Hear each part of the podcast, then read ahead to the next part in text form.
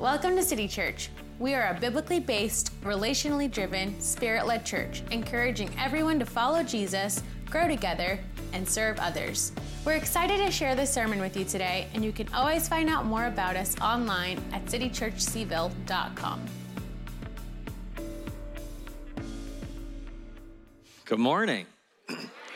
Um, in the last service, I was nervous I wouldn't have nearly enough time, and then I had an extra three minutes. So I will introduce myself on this one. Hello, my name is Peter.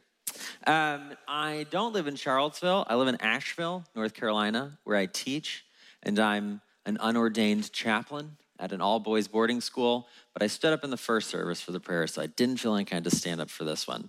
Um, but I'm back this week and again in a couple weeks to continue the series that we're on called The Church on the Mount. And in my mind, at least, the point of this sermon series is to remember the fact that um, the vision, the end goal, the final horizon of Jesus' teaching on the Sermon on the Mount is a church, is a community of people that follow what he's teaching there. So I would like to move swiftly to the part of the Bible, is the part of the Sermon on the Mount um, that we're covering today, which is kind of in the front third of Matthew chapter 7. So, if you have a Bible, or as I heard someone recently say, a fantastic memory, you can turn to Matthew chapter 7, and if not, it's on the screen. And, and this is what it says Jesus says, Ask, and it will be given to you. Seek, and you will find. Knock, and it will be open to you. For everyone who asks receives and the one who seeks finds, and to the one who knocks it will be open. Or, which of you, if his son asks him for bread, will give him a stone? Or if he asks for a fish, would give him a serpent? If you then, who are evil, know how to give good gifts to your children, how much more will your Father who is in heaven give good things to those who ask him? So, Whatever you wish that others would do to you, do also to them, for this is the law and the prophets. There's a book that I love. There's a magical man in the back of this building. His name is Kevin. He's at a computer and he makes the slides go. And there's this book, the cover, which Kevin, yeah, Kevin, um, called What Are They Hearing by Mark Allan Powell. I don't remember when I first came across this book, but this guy, Mark Allan Powell, is a seminary professor of some kind who, who did a bunch of like unofficial studies on what people hear when they read the Bible or they hear a sermon. So he took the, the, the parable of the prodigal son in Luke 15 and he gave it to some seminarians in America and Russia and Tanzania. And he would ask them, he'd read the story once, and then he'd ask them to sort of write or res- write out the story or respond to a question. So, if you're the type of person that can call to mind the parable of the prodigal son real fast. Why does he lose? Uh, why, why does he end up in a pigsty starving? Do you recall? Yes, that's correct. Um, well, if you ask if you ask Americans, we will mostly say because he spent his money recklessly. But if you ask Russians, 80 to 100% of them will say, well, there was a famine in the land. And if you ask Tanzanians, they will almost all say, well, no one gave him anything to eat. All three things Luke actually says in the story, but we think of this boy as this kind of reckless frat star. And the point is that where you come, where you come from can oftentimes color or um, it at least gives you your first draft of what you might hear and say, a teaching from Jesus. And so the first time I turned to this little passage that we just read to prep to share something about it. What I read, I mean, I read the words, but like what I read is what I imagine many of us read the first time we hear this. Now, I don't mean to be intrusive and invasive and tell you what you think, and I really could be wrong. And I honestly feel a little bad about doing this. But I'm gonna guess, light guess, that for most of us, at least the first time we hear this, this is what we actually hear. Yes, Kevin. We hear a teaching in which Jesus goes, Pray, pray, pray to the omnipotent God who can do anything, and he will give you whatever you want. And isn't that great? It goes something like develop a prayer life where you have confidence that the omnipotent God will give you whatever you asked for. Isn't this wonderful news? My, but the more I kind of lived with it and walked into it and thought about it, the more this looked like a less and less helpful way of hearing what Jesus is saying. One more reason that I kind of think this is what lots of us hear when we hear this ask, seek, knock passage is because did, your, did, the, did the little voice in your head also say this? You read that passage and you hear, but I've prayed for a lot of things I didn't get. Which, I, you know, I, I work with teenage boys, they're very concrete thinkers. And um, uh, nuance is not their forte. And they have a hard time with it. Like, but I've wanted a lot of things, Mr. Hartwig, that I haven't gotten. Well, that's true. It would lead me at least to assume that if you hear this passage and you have that response, but you think you just heard was, well, God will give you what you want if you pray about it enough. And, and I'd like to submit that what Jesus is actually talking about, or closer to what he's actually talking about, is this other chart. Jesus doesn't say pray, he says ask, seek, knock. And he doesn't style God as the omnipotent vending machine in the sky. He calls him the good father who gives not whatever we want, but good things. And then he lands it on so do unto others, focus on other people. Basically, this is all I'd like to do for the rest of our time together is just kind of walk through this. So ask, seek, knock. I've become a little convinced that this is not a teaching about prayer. Not that it's not about prayer, but it's not like about prayer. Do you know what I mean? Like, um, surely asking, seeking, knocking have something to do with prayer. But the, the word for ask in Greek is the word that's used of beggars, people who plead. The word seek is like, it's, it's quite active. The word for knock is kruo, which um, is originally just to hit something. In most Greek literature, it means to punch somebody or to strike them with, say, a sword. And it's also used of vases, because when, you know, um, any of you get married before like 1992 where everyone stocked your cupboard with cans and there wasn't like see through plastic food containers. And then your wedding party cut all the labels off the cans, so you were having mystery meals for three months. Yes, this was the ancient world. And so they used to knock on vases to hear if they were full. That's the word that Jesus is using. It's pretty, you do something. I, have kind of come to think that this ask, seek, knock thing are not three metaphors for prayer. They're more like as the Book of Common Prayer says, thought, word, and deed. Jesus is not saying, go pray a lot. It's not about your prayer life, it's about your whole life. Jesus is saying there are decisions to make and relationships to enter. There are ways of forming your life. You're gonna set a schedule and you're gonna pick people to associate with. You're gonna pick a career. You're gonna be part of a community. All of that, all of that. Not just your singular time of prayer, life is asking God for something, it is looking for his kingdom, it is knocking on God's door. The fullness of what we do is asking, seeking, knocking. And anyway, Jesus already taught on prayer.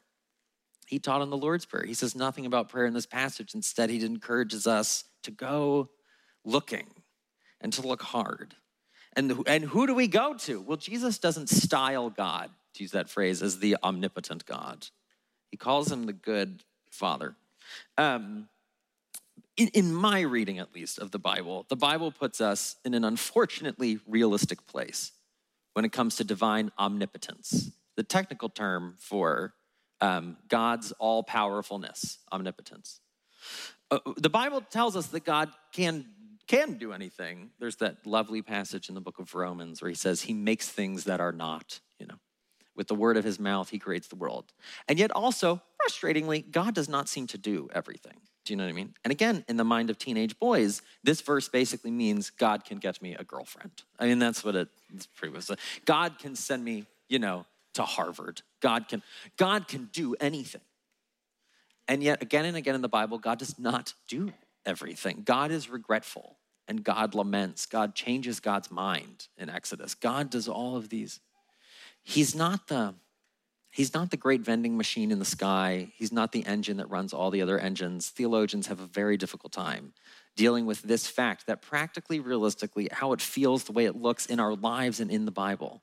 There's so much the omnipotent God does not do. Things do not always go right. And Jesus doesn't seem to hold that big, all powerful thing in the sky. He, he, put, he styles God. The, metaphor he offers for God is the good father. And I know paternity is a complicated concept for a lot of people, and it's here, there, everywhere, but I think Jesus is inviting us to think about like the goodest dad ever. And what would he be like? Well, I think we have some intuition that, that the best father is not just powerful, not just capable, but also gentle and thoughtful and discerning and wise and responsible and interesting and better at cooking than just grilling and funny and wins right there's so much there's so much captured in that image of the good father. God has a character. He's not just a Ford motor engine that can do things. God is, is a person for Jesus and for us who has these, well, he's got a whole personality. And Jesus invites us not to stand there and go, my desires plus God's omnipotence equals gets what I want. Jesus says, why don't you come to God as though he were like a good father and ask and seek and knock. I, in my own experience and also in the long wisdom of the Christian tradition, there's been this belief that asking, seeking, knocking is, is important. you you might notice that Jesus does not say, You get whatever you want, but that the Father gives good gifts. If your son comes asking for bread, you don't give him a rock. And if he asks for fish, you don't give him a snake. But if he came asking for illegal substances, you might not do that. You might not pass it along. After all, a good father would be, in some sense, wise and responsible. Jesus promises that God gives good gifts. And your mind has perhaps gone where my mind went, which is, oh, I agree with that in theory, but there are also a lot of things I want that even I know are not so good. I have a full roiling cauldron of sinful desires. And the more I get to know myself, the more I am often slightly appalled at the things I find myself interested in. Do you know what I mean? Like, I don't think you ever want to kill your spouse, but if you could choke them out briefly, do you know? Do you know what I mean? Or like, I wanted to go to Princeton as an undergraduate so badly. If I had killed, if I knew that if I killed somebody and no one would ever find out, and I would have gotten in, I probably would have killed them. And there are other things that you would also probably kill a man for. And American culture, Western culture broadly, kind of gives you two options. One option is like, shut it down. We call this repression. You just pretend that you do not want this thing. I don't get that away from me like a bowl of chips. Don't. And the other option American will give you will be like, no, you are, a, you are an individual with rights and freedom. You pick up your desires and you run right over the cliffs of ecstasy onto the rocks of regret. Go right ahead. Our, uh, our culture basically gives us the options of libertinism or repression. And I think the church has often forgotten that there is, you know, a third option. The option Jesus offers here, which is to come to God. Who better to go to than God when you don't want the things God wants you to want. I don't know if you know this, but God already knows what you want. So if you went to God and you were like, all right, I know it's not all about money, but I want so much money. And if I didn't have a ton of money, I would feel like I had failed. God's not gonna be like, is that why you don't tip? Like, God, God already knows. If you come to God and you're like, I want everyone to love me all the time and to be very charming often, God's not gonna be like, but you seemed so demure. God knows. God knows that you want the things God does not want you to want, so you might as well admit it. And the wisdom of the tradition is that in admitting it in very complicated ways, because it's not just God makes the desires disappear, God is not a repressor either. But when we come to God with our desires, even the things God does not want us to want, we find that the relationship between the goodness of God and the nature of our desires is deeply reworked. You do know Jesus did this. At the end of this gospel, at the end of the gospel of Matthew, in the 25th chapter, oh, maybe it's the 26th. Anyway, it's the night before Jesus dies. and he's alone in this garden and he's got this last moment in prayer and he looks at God and says, I don't want to do this. I take it back. Like I know, I know, I know that I told everybody I was going to die for there's I know that I came as a ransom for many. But if there is some way, let this cup pass from me.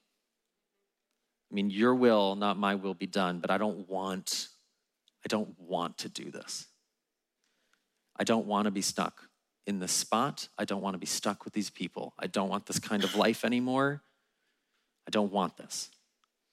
And God receives that into God's self in the wisdom of Christians, the long witness of the tradition, my own experience, is that God has a lot of options for what his presence and his goodness can do. When we come to God with desires, good, bad, and ugly, God invites them all. Because anyway, God's going to have to deal with what you do. I've got a friend who's, um, he used to be in ministry and he couldn't anymore because he financially couldn't cut it for his family. And he was so good at it and he loved it so much. And now he's doing this, as he thinks of it, a nine to five job that he hates. Hates it. And I'm um, honored is like too small a word to be one of his friends who he calls and he just says, like, I hate it. I hate it. I miss being so cool and being in ministry. I mean, God is teaching me things and it's really hard, but I do hate it. And he's also got this daughter. She's um, at the stage where she can move chairs. And he came in to find her like up on the top of the chair on the counter going for a glass in the cupboard. And he's like, no, no, no, no, no, no, no. Just ask me. I will get you a cup. You don't have to do this all by yourself. You can come to me just like he can come to God, just like he can come to his friends and say, like, I need this. I don't want this. I don't. God invites us to ask for everything. It's the process by which God starts to close that distance between the goodness of God's gifts and the complicated nature of our desires. And that's why I think, maybe, Jesus sort of ends this teaching with the so called golden rule. So, whatever you wish that others would do to you, do also to them, for this is the law and the prophets.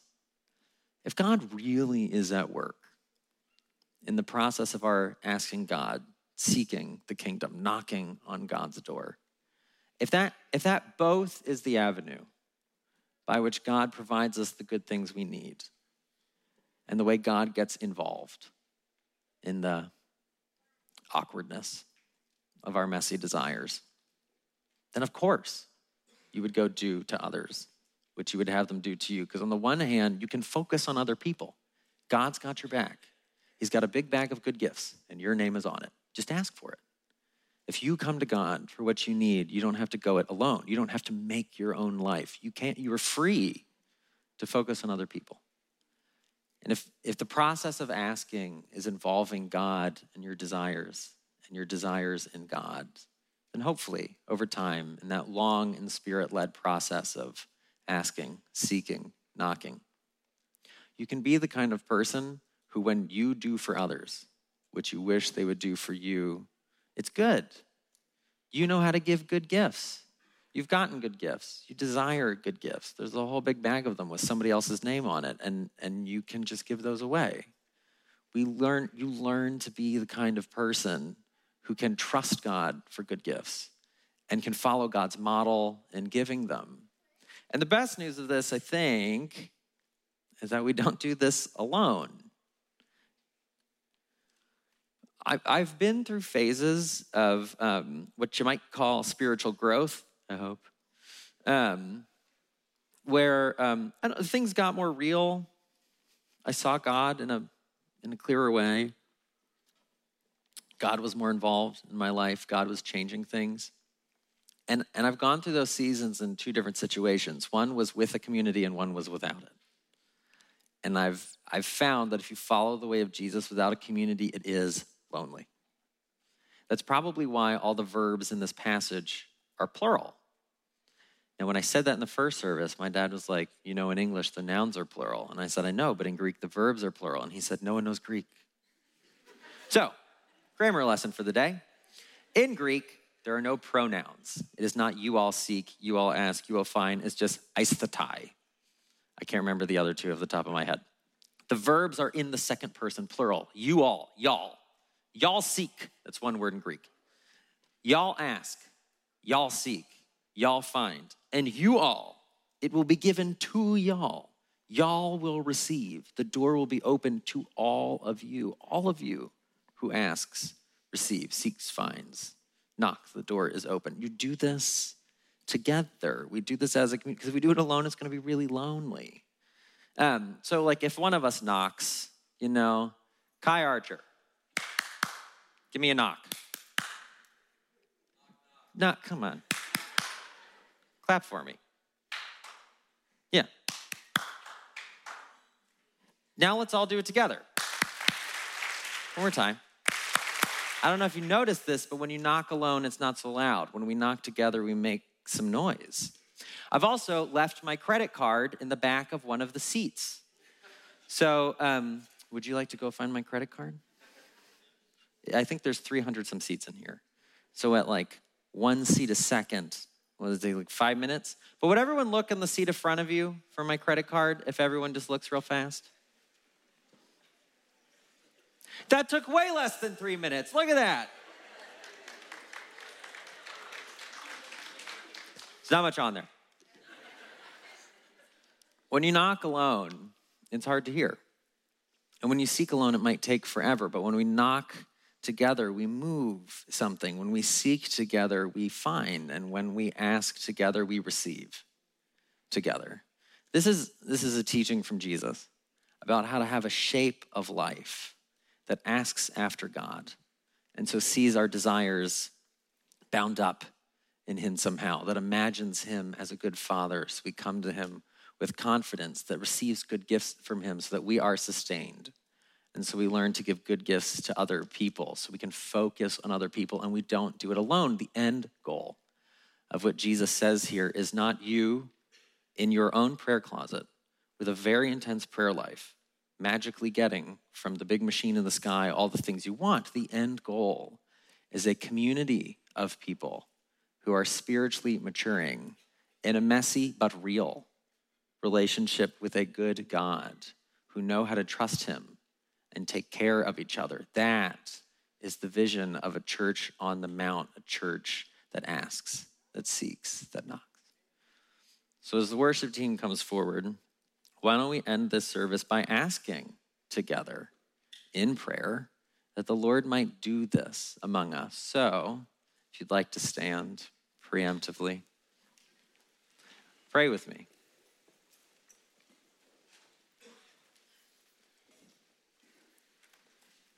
Jesus, um, we're here again, trying to hear your voice and your words, and to hear your call not just for ourselves, but for our community, our communities, and, and the place where we live, this place that we love or are coming to love. And we ask that you would give us whatever encouragement we need to make that first ask, to make the first seeking, the first knocking, so that as we decide about our lives and as we take responsibility for these lives and as we receive the lives that you are giving us in everything we do, we would ask after you, we would look for you, we would knock on the door of your kingdom and you would open it to us.